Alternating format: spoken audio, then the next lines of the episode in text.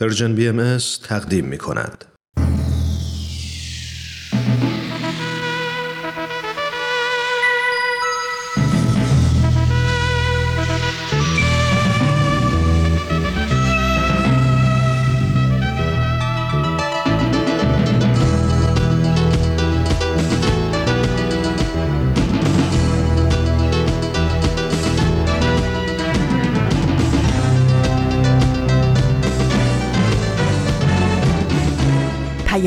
دوست. برنامه ای برای تفاهم و پیوند دلها.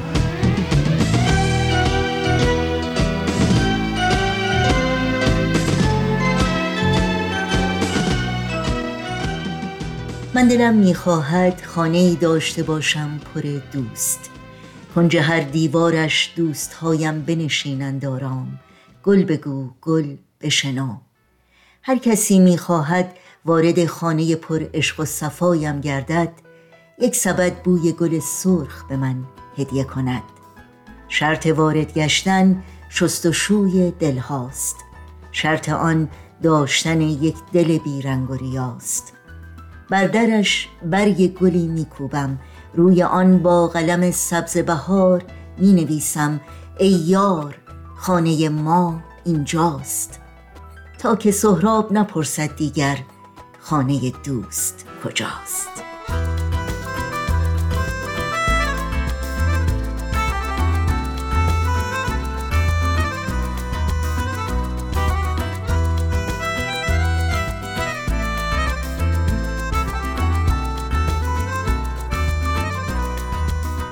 درود گرم و صمیمانه ما به شما شنوندگان عزیز رادیو پیام دوست.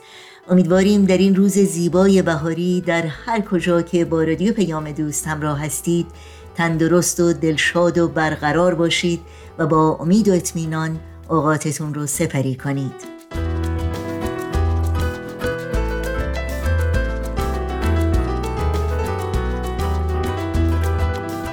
دوشنبه 19 اردیبهشت ماه از بهار 1401 خورشیدی برابر با نهم ماه می از سال 2022 میلادی رو درگاه شمار ورق می‌زنیم. شعر زیبای فریدون مشیری شاعر عشق و مهر و دوستی در آغاز پیام دوست امروز تقدیم شما شد و برنامه های این روزها به یاد تو شاخه زیتون و اکسیر معرفت هم بخش های پیام دوست امروز ما هستند که امیدواریم از همراهی با اونها لذت ببرید. نظرها و پیشنهادهایی رو هم که در مورد برنامه ها دارید مطرح بکنید و با ما در تماس باشید.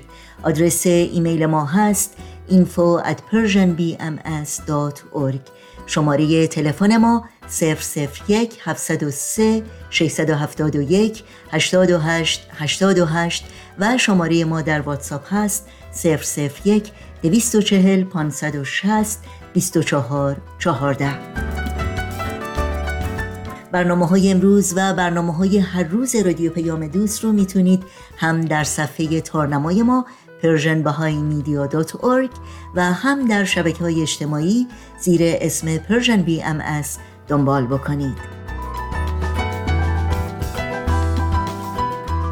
برای دریافت خبرنامه سرویس رسانه فارسی باهایی هم در صفحه نخست وبسایت ما در قسمت ثبت نام در خبرنامه ایمیل آدرس خودتون رو وارد بکنید تا اول هر ماه در جریان تازه های سرویس رسانه فارسی باهایی قرار بگیرید.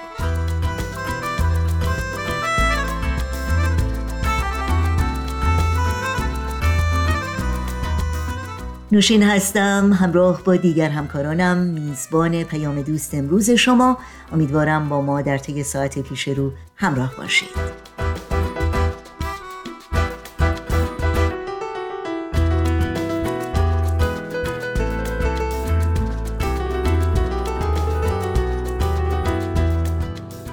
اما اونچه که این روزها به خصوص در این روزها باید با دقت تمام اون رو کاوش کرد و با اطمینان کامل از نیروی پرقدرت اون الهام گرفت و در محور اهداف اون همراه و همگام شد.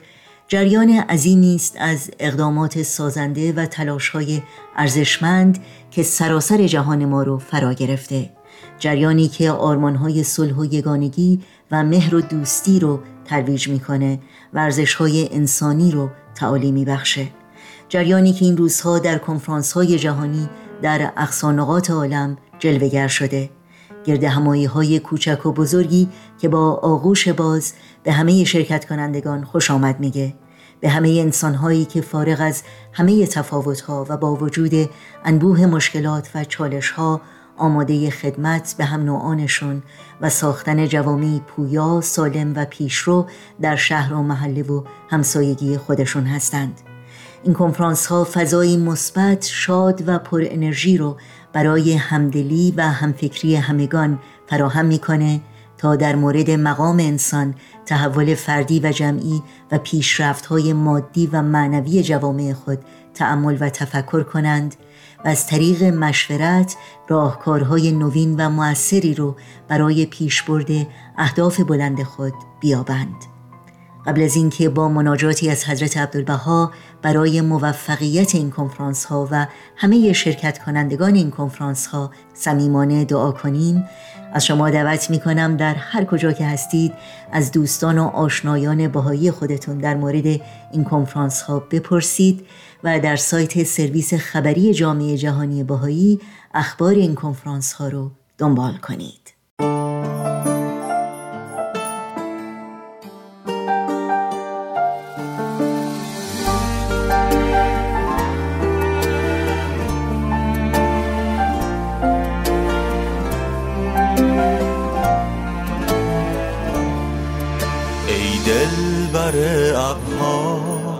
ای محبوب یکتا دل از هر دو جهان برداشتیم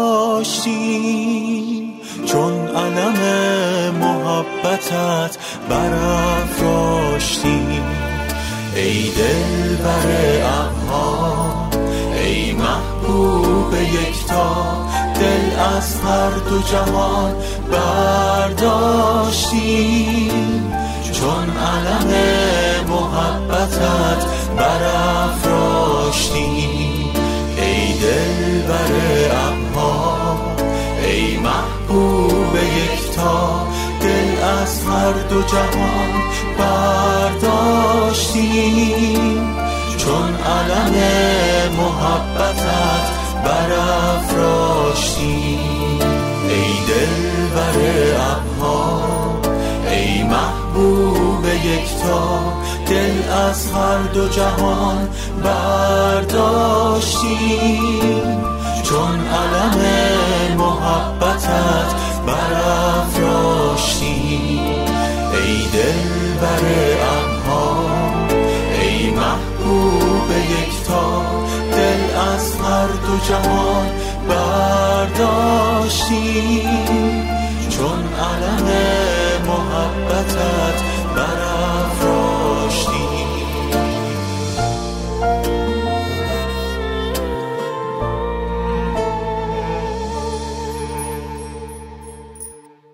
شما شنوندگان عزیز رادیو پیام دوست هستید و برنامه این ساعت ما هم شاخه زیتون.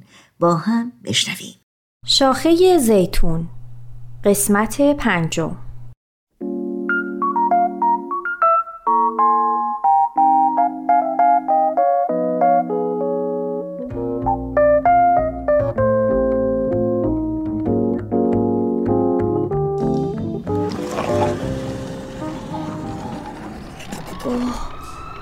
آمبولانس. چرا من هنوز اینقدر از این صدا وحشت می‌کنم؟ هنوزم از صدای آمبولانس. هنوزم از صدای آمبولانس مسترب میشم. باورم نمیشه که چنین لحظاتی رو تجربه کردم. اگه اون روزا یکی به هم می‌گفت که یه روز در حالی که تو بالکن نشستی و روی کاناپه کنار گلدونات لم دادی از روزای گذشته یاد می‌کنی؟ می‌گفتم که امکان نداره از این بحران سالم بیرون بیام. دو هفته مونده بود به تاریخی که برای زایمانم مشخص شده بود. بچه اول و نوه اول و هزار جور حساسیت و پیگیری چند روز بود که احساس فشار مضاعف می کردم و حرکت برام خیلی سخت شده بود برای اینکه زایمان راحت تری داشته باشم به کلاسای یوگای بارداری می رفتم و هر روز تمریناتم رو با همراهی امید به دقت انجام می دادیم. یه روز صبح که از خواب بلند شدم حس کردم که همه تخت و لباسام خیس شده. بلند شدم و نگاهی انداختم. وای نه! هنوز که دو هفته تا تاریخم مونده. از شدت نگرانی حتی نمی‌تونستم به درستی نفس بکشم. امید امید پاشو. امید بچه. امید. خدایا خودت بچم رو حفظ کن. چرا من اصلا درد ندارم؟ نکنه اتفاقی برای بچه افتاده. آه. نمی‌تونم نفس بکشم. تو بیمارستان دکترم از امید پرسید که چه ساعتی کیسه آب پاره شده و امید گفت دقیقا نمی‌دونیم. وقتی بیدار شد متوجه شده بود. دکتر گفت چون که درد نداره باید سزارین بشه. اگه زیاد صبر کنیم ممکنه بچه از دست بره. وای نه خدای من. این همه برای زایمانم تمرین کردم. وقت گذاشتم که همه چی روال طبیعی شو طی کنه. نکنه زیر بیهوشی بلایی سرم بیاد. خانم دکتر خیلی میترسم. صدای ضربان قلبم رو میشنیدم. هیچ کلمه ای گویای میزان ترس و وحشت و استرابم در اون لحظات نیست. بعد از دو روز به خونه اومدم. پسرم خیلی گریه می کرد و خواب منظمی نداشت. در دوران بارداری خیلی برای دیدنش هیجان داشتم. ولی از وقتی به خونه برگشتم یک حس عجیبی داشتم. انگار حوصلش رو نداشتم. هیچ چیز خوشحالم نمی کرد با اینکه سعی می کردم وقتایی که خوابه کمی استراحت کنم اما خوابم نمی برد همش دوست داشتم گریه کنم. احساس پوچی می کردم. اطرافیان با جملاتی از قبیل ناشکری نکن. اولش یکم سخته و یا خیلی آرزوی بچه دار شدن دارن. باید شاکر باشی و آرامشت رو حفظ کنی. سعی می‌کردن آرومم کنن. اما هر حرفی از این دست فقط عذاب وجدانم رو از حسی که به بچم داشتم افزایش می‌داد و من رو در مار پیچی از شرم گیر میانداخت که هیچ راه فراری ازش نداشتم. این شد که بعد از دو هفته به خاطر وخامت حال روحیم و نگرانی امید از گریه های مداوم من پیش روانپزشک رفتیم. امید هم حال و روزش بهتر از من نبود. پس چرا اینطوری شد؟ ما که قرار بود خوشحالتر و خوشبختتر بشیم.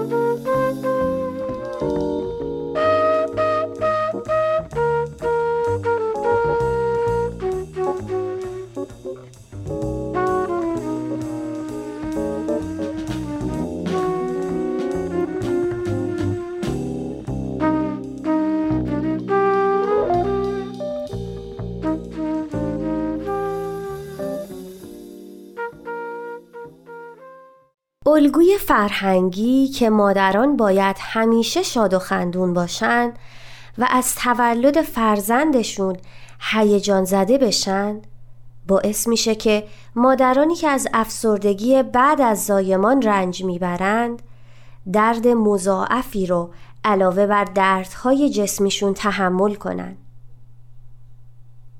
حال بدت رو کاملا درک می‌کنم. این اولین جمله بود که دکتر روانپزشک بهم به گفت و اینطور ادامه داد که افسردگی پس از زایمان بر اثر نوسانات بسیار شدید هورمونی بعد از زایمان در برخی از خانوما به وجود میاد و گاهی هم شرایط استراباور حین زایمان اون رو تشدید می‌کنه و اصلا نباید با خستگی و نگرانی های طبیعی در هفته های اول بعد از زایمان اشتباه گرفته بشه. چون می‌تونه تبدیل به یک مشکل خطرناک بشه و آسیب های جدی رو برای مادر و فرزندش به همراه داشته باشه. مادرانی که این دوره رو تجربه می‌کنن عموماً به توانایی هاشون به نگهداری از بچه اعتماد ندارند و افکاری از قبیل پرت شدن و یا تصادف کردن به همراه بچه اونا رو آزار میده. حتی ممکنه به خاطر این افکار دست به خودکشی و یا آسیب زدن به فرزندشون بزنن. خیلی کار خوبی کردین که مراجعه کردین. این معزل با مصرف کمی دارو و جلسات مشاوره کاملا قابل حل هست. از اینکه دلیل موجهی برای حال و روزم پیدا شده بود احساس رضایت می کردم و کمی از حالت شرمساری بیرون اومده بودم. با مصرف دارو و جلسات مشاوره خیلی حالم بهتر شده بود. یک روز دکتر روانپزشکم گفت که شما می‌تونید همزمان بابت وجود فرزندتون شکرگزار باشید. اما به خاطر از دست دادن گذشته یا بابت سختی های امروز خسته و فرسوده هم باشین. این حرف برام خیلی تازگی داشت و مثل مسکنی نیمی از عذاب وجدانم رو تسکین داد. اون گفت سعی کن کسی رو پیدا کنی که تجربه مشابهی با تو داشته باشه. خیلی از مادرها دچار احساسات متناقض بعد زایمان میشن. اینطوری می‌تونین با همدیگه در مورد شب بیداری های مداوم و یا احساس خستگی و بیحوصلگیتون و بعدها هم از غیر ممکن بودن مدیریت شغل با بچه داری حرف بزنین. و همزمان قربون صدقه بچه هاتونم برین. بعد از گذشت دو ماه احساس می کردم که دوباره انگیزه کافی برای زندگی و نگهداری از پسرم در وجودم جوونه زده. اما این بار بدخلقی ها و بیحسلگی های امید بود که کلافم می کرد این شد که یک جلسه مشاوره تلفنی با دکترم برداشتم.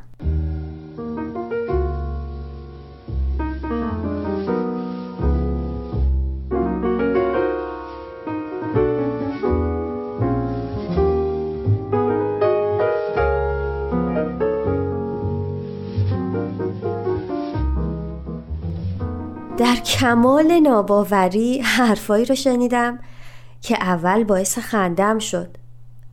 ولی بعد از چند تا سرچ فهمیدم که این قضیه همونقدر که برای خانوما جدیه برای آقایونم می‌تونه مسئله ساز باشه.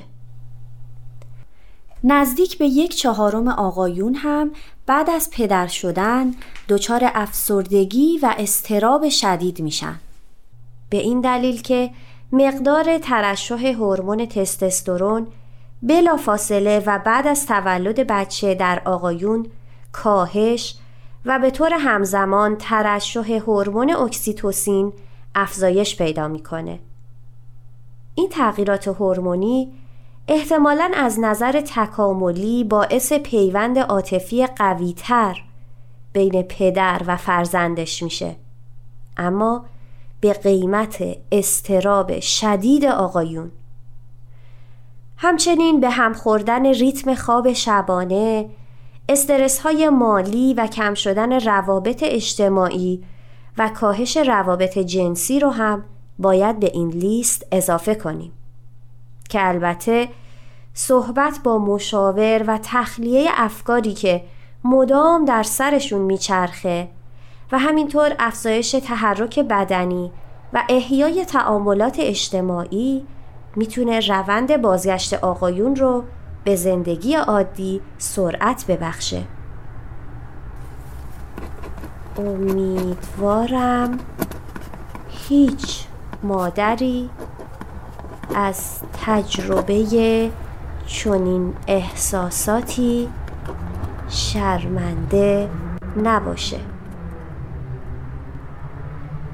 خلاصه که هر بار با شنیدن صدای آمبولانس بخشی از این خاطرات برام زنده میشه و به خودمون خسته نباشید میگم که تونستیم اون دوران رو پشت سر بذاریم. این دفترم هم داره تموم میشه. سه چهار صفحه دیگه بیشتر ازش نمونده.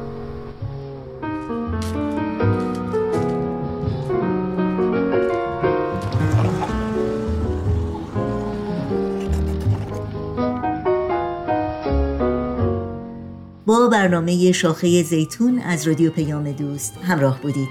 برای شنیدن مجدد این برنامه و دیگر برنامه های رادیو پیام دوست در شبکه های اجتماعی فیسبوک، یوتیوب، ساوندکلاود، اینستاگرام و تلگرام ما رو زیر اسم Persian BMS جستجو بکنید و با ما در تماس باشید.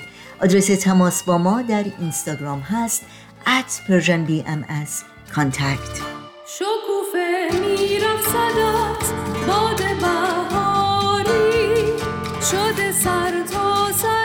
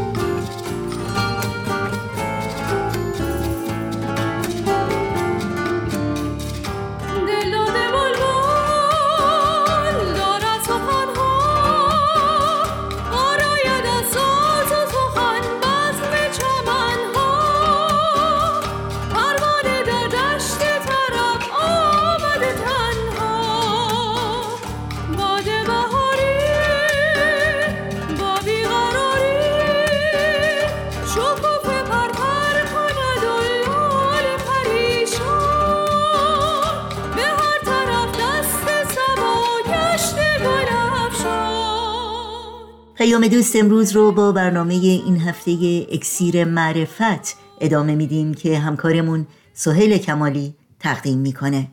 اکسیر معرفت.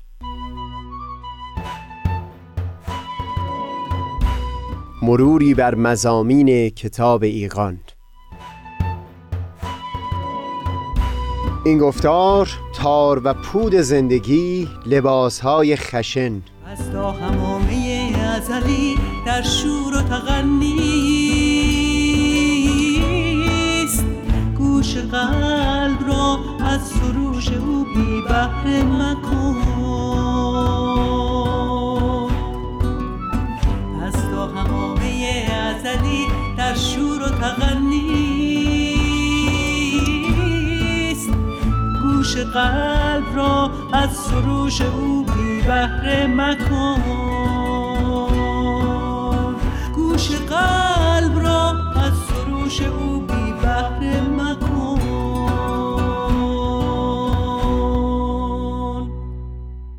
دوستان سهیل کمالی هستم. در دو گفتار گذشته تلاش کردیم تا در خصوص تجربه مشترکی در حیات همه پیامبران الهی سخن بگیم که از اون با عنوان بعثت و یا در ادبیات بهایی با عنوان اظهار امر خفی تعبیر کردند در صحبت پیشین به خصوص زندگانی حضرت بهاءالله پیش از اظهار امر خفی و پس از اون رو وارسی کردیم. تا نشون بدیم که این تجربه یعنی اظهار امر خفی مربوط هست به تغییری در نحوه برخورد پیامبر الهی با مردمان.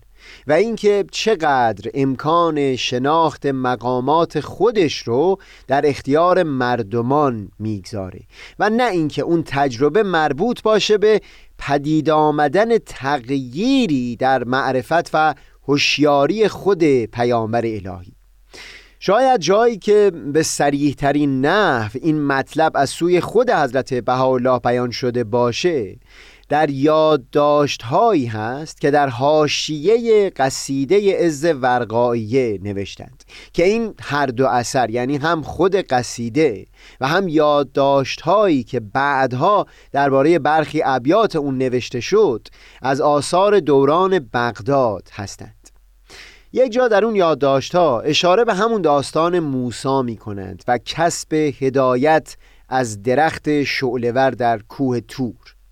ابتدا توضیحاتی و معانی بیان می کنند که ترتیب مطالب اون موافق است با همون داستانی که معمولا روایت می شده منتها بعدتر بیان میفرمایند که و کل آنچه مذکور شد از مراتب هدایت و مقامات تزکیه نفس در رتبه موسی مقصود ظهور این تجلیات است در عالم ظاهر و الا آن حضرت لم یزل محتدی بوده به هدایت الله و لا یزال خواهد بود بلکه شمس هدایت از او مستشرق شد و قمر عنایت از او هویدا گشت و نار هویه از نار کینونت او موقد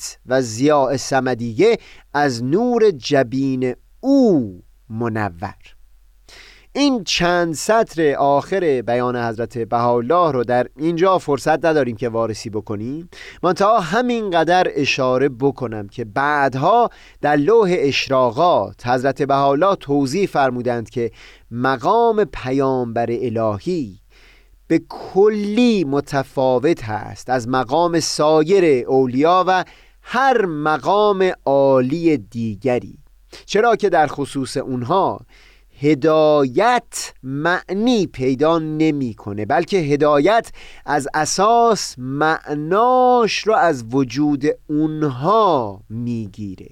نورانی بودن معنا پیدا نمی‌کنه چون وجود پیامبر الهی خود خود نور هست که از اساس تعریف روشنایی و نورانی بودن متکی به او هست. در این یادداشت قصیده ازورقایی هم همه این مقامات رو در خصوص حضرت موسی بیان می کنند و نشون میدند که تجربه مواجهه با اون درخت شعلور بر کوه تور معناش نمی‌تونه پدید آمدن تغییری در معرفت خود اون حضرت یا چیزی شبیه به هدایت شدن باشه بلکه مقصود ظهور اون تجلیات هست در عالم ظاهر.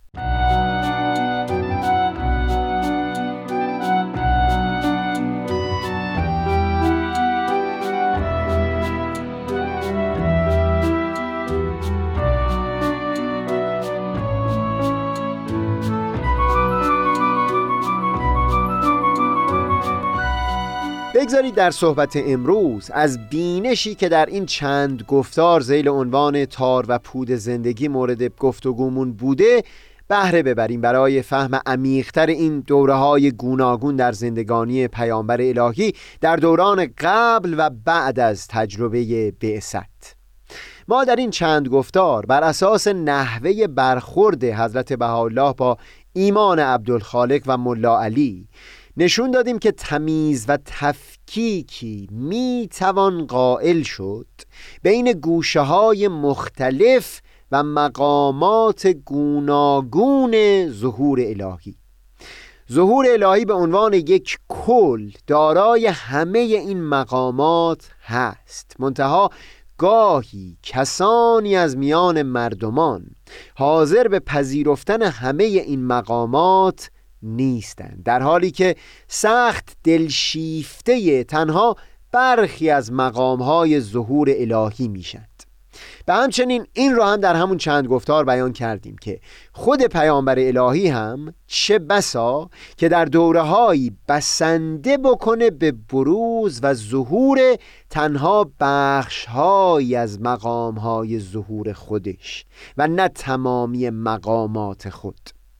شاید الان بتونیم با دقت بیشتری در این باره بیان مطلب بکنیم و بر همین اساس اظهار امر خفی رو هم فهم بکنیم.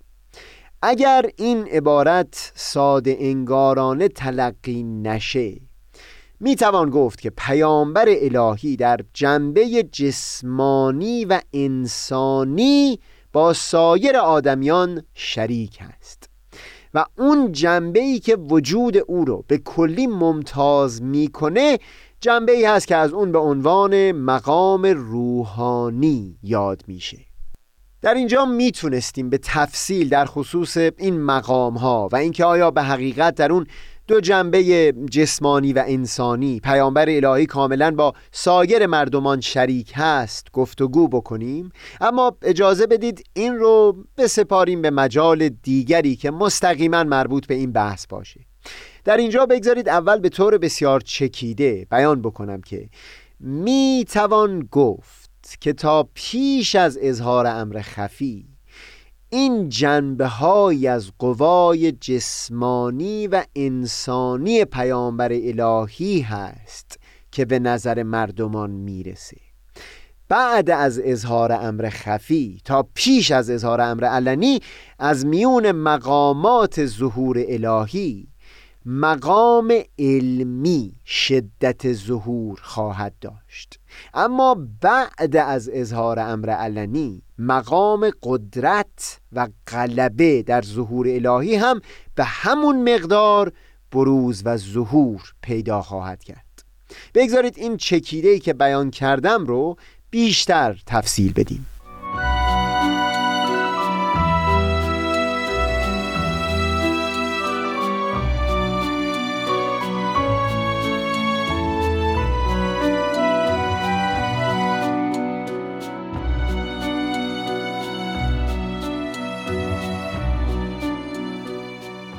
ما پیشتر در یک گفتار مجزا تفصیلی بیان کردیم در تفکیک بین مقام علمی ظهور الهی با مقام قدرت در او. بیان کردیم که مقصود از مقام علمی تعالیمی یا بینش های بدیعی هست که در ظهور الهی گنجانده شده و مقصودمون از مقام قدرت اون نفوذ و غلبه ای هست که در دل ظهور الهی نهفته شده. درسته که مفهوم ایمان پذیرفتن کلیه مقامات ظهور هست اما از اونجایی که جنبه علمی در ظهور الهی با استدلالهای خرد پسند هم قابل اثبات و فهم هست. تا حدود زیادی مفهوم ایمان مربوط میشه به جنبه قدرت. یعنی اینکه فرد باورمند به دیانت الهی این رو قلبا پذیرفته باشه که این تعالیم بدیع به خاطر قوه نفوذ و قلبهی که در کلام الهی هست حکمن و ضرورتن به مرور زمان در دل و جان مردمان رسوخ خواهد کرد و در گوشه گوشه جهان آنچنان مورد پذیرش قرار خواهد گرفت که نسلهایی از مردمان بر اساس این تعالیم پرورده خواهند شد و فرهنگ بشری به کلی بر اساس این تعالیم بدی از نو پی ریخته خواهد شد. این در حالی است که بیشتر ارزش های حاکم بر جهان بشری در این روزگار و ارزش ها و اصولی که امروز به عنوان واقعیت غیر قابل تردید اجتماعی اونها رو لحاظ کردن در تضاد کامل قرار داره با همین تعالیمی که در متون دیانت الهی گنجانده شده.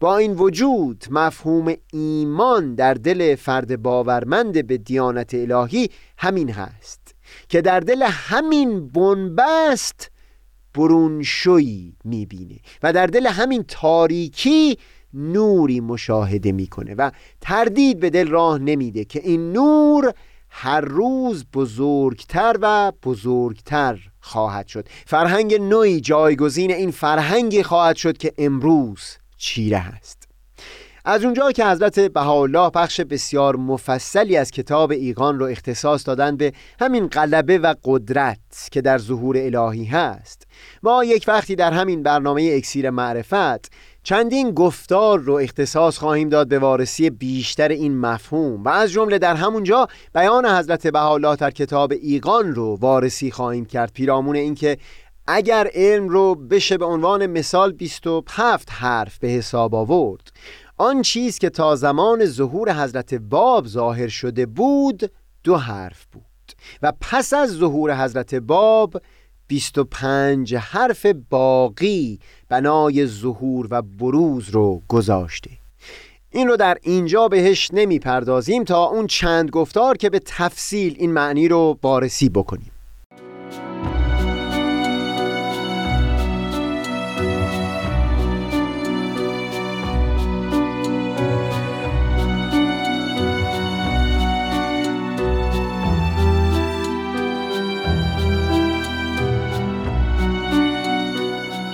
صحبت پیرامون جنبه های عالیتر ظهور الهی رو معوق کردیم به قسمت های دیگری در ادامه این سلسله گفتارها.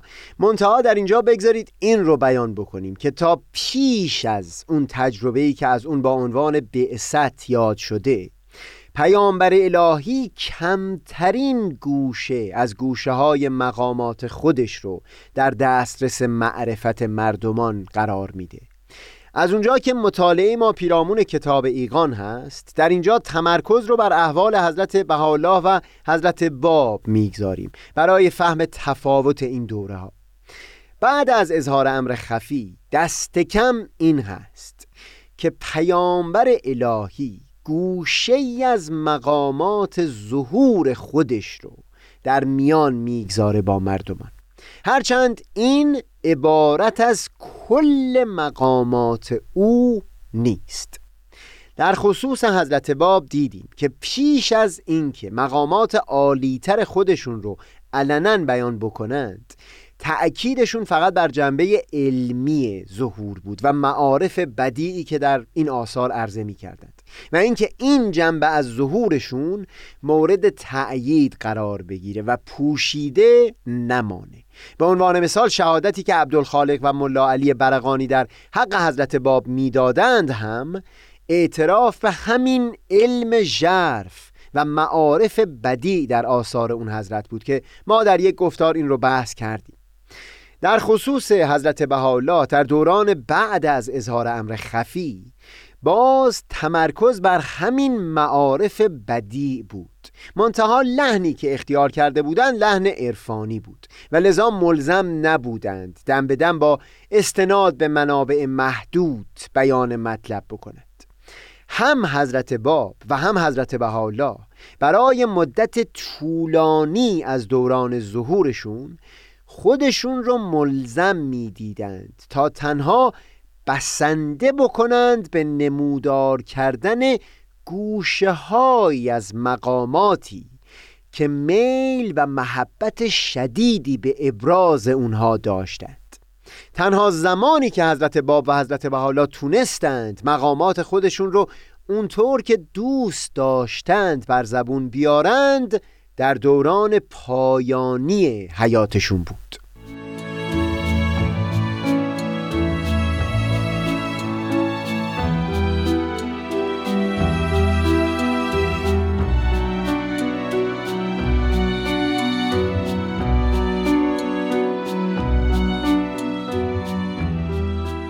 در خصوص حضرت باب این معنی یعنی اینکه بتونند مقامات عالیه خودشون رو واضحا در آثارشون بیان بکنند مربوط می‌شد به دوران بعد از ورودشون به کوههای آذربایجان.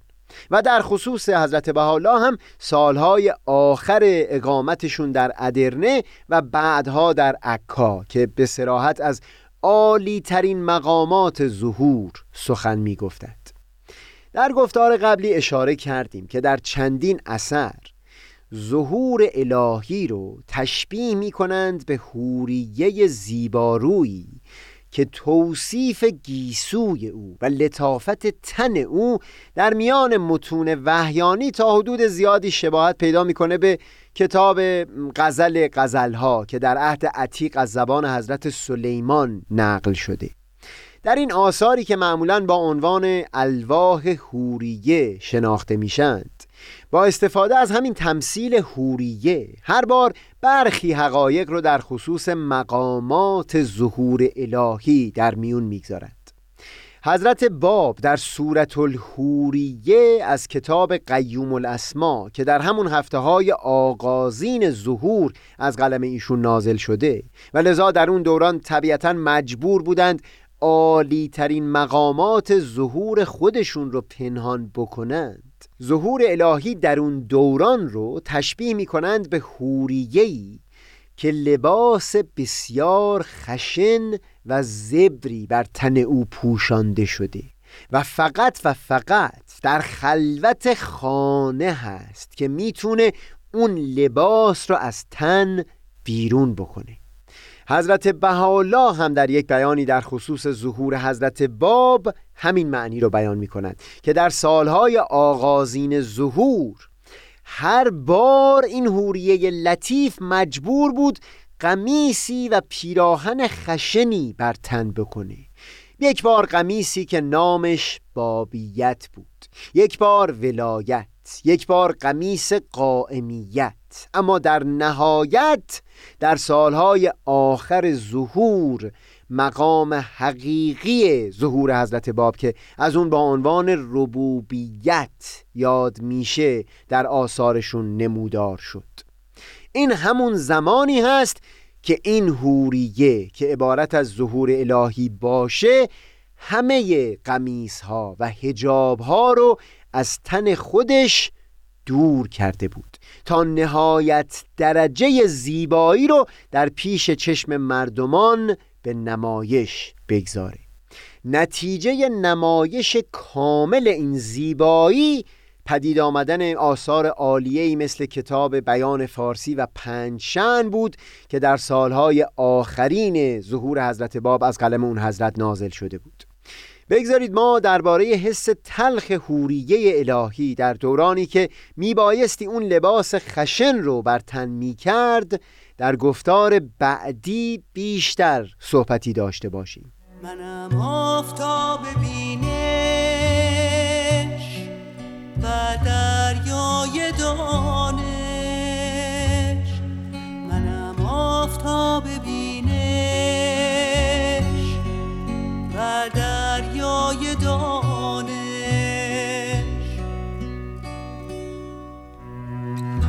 پشمردگان را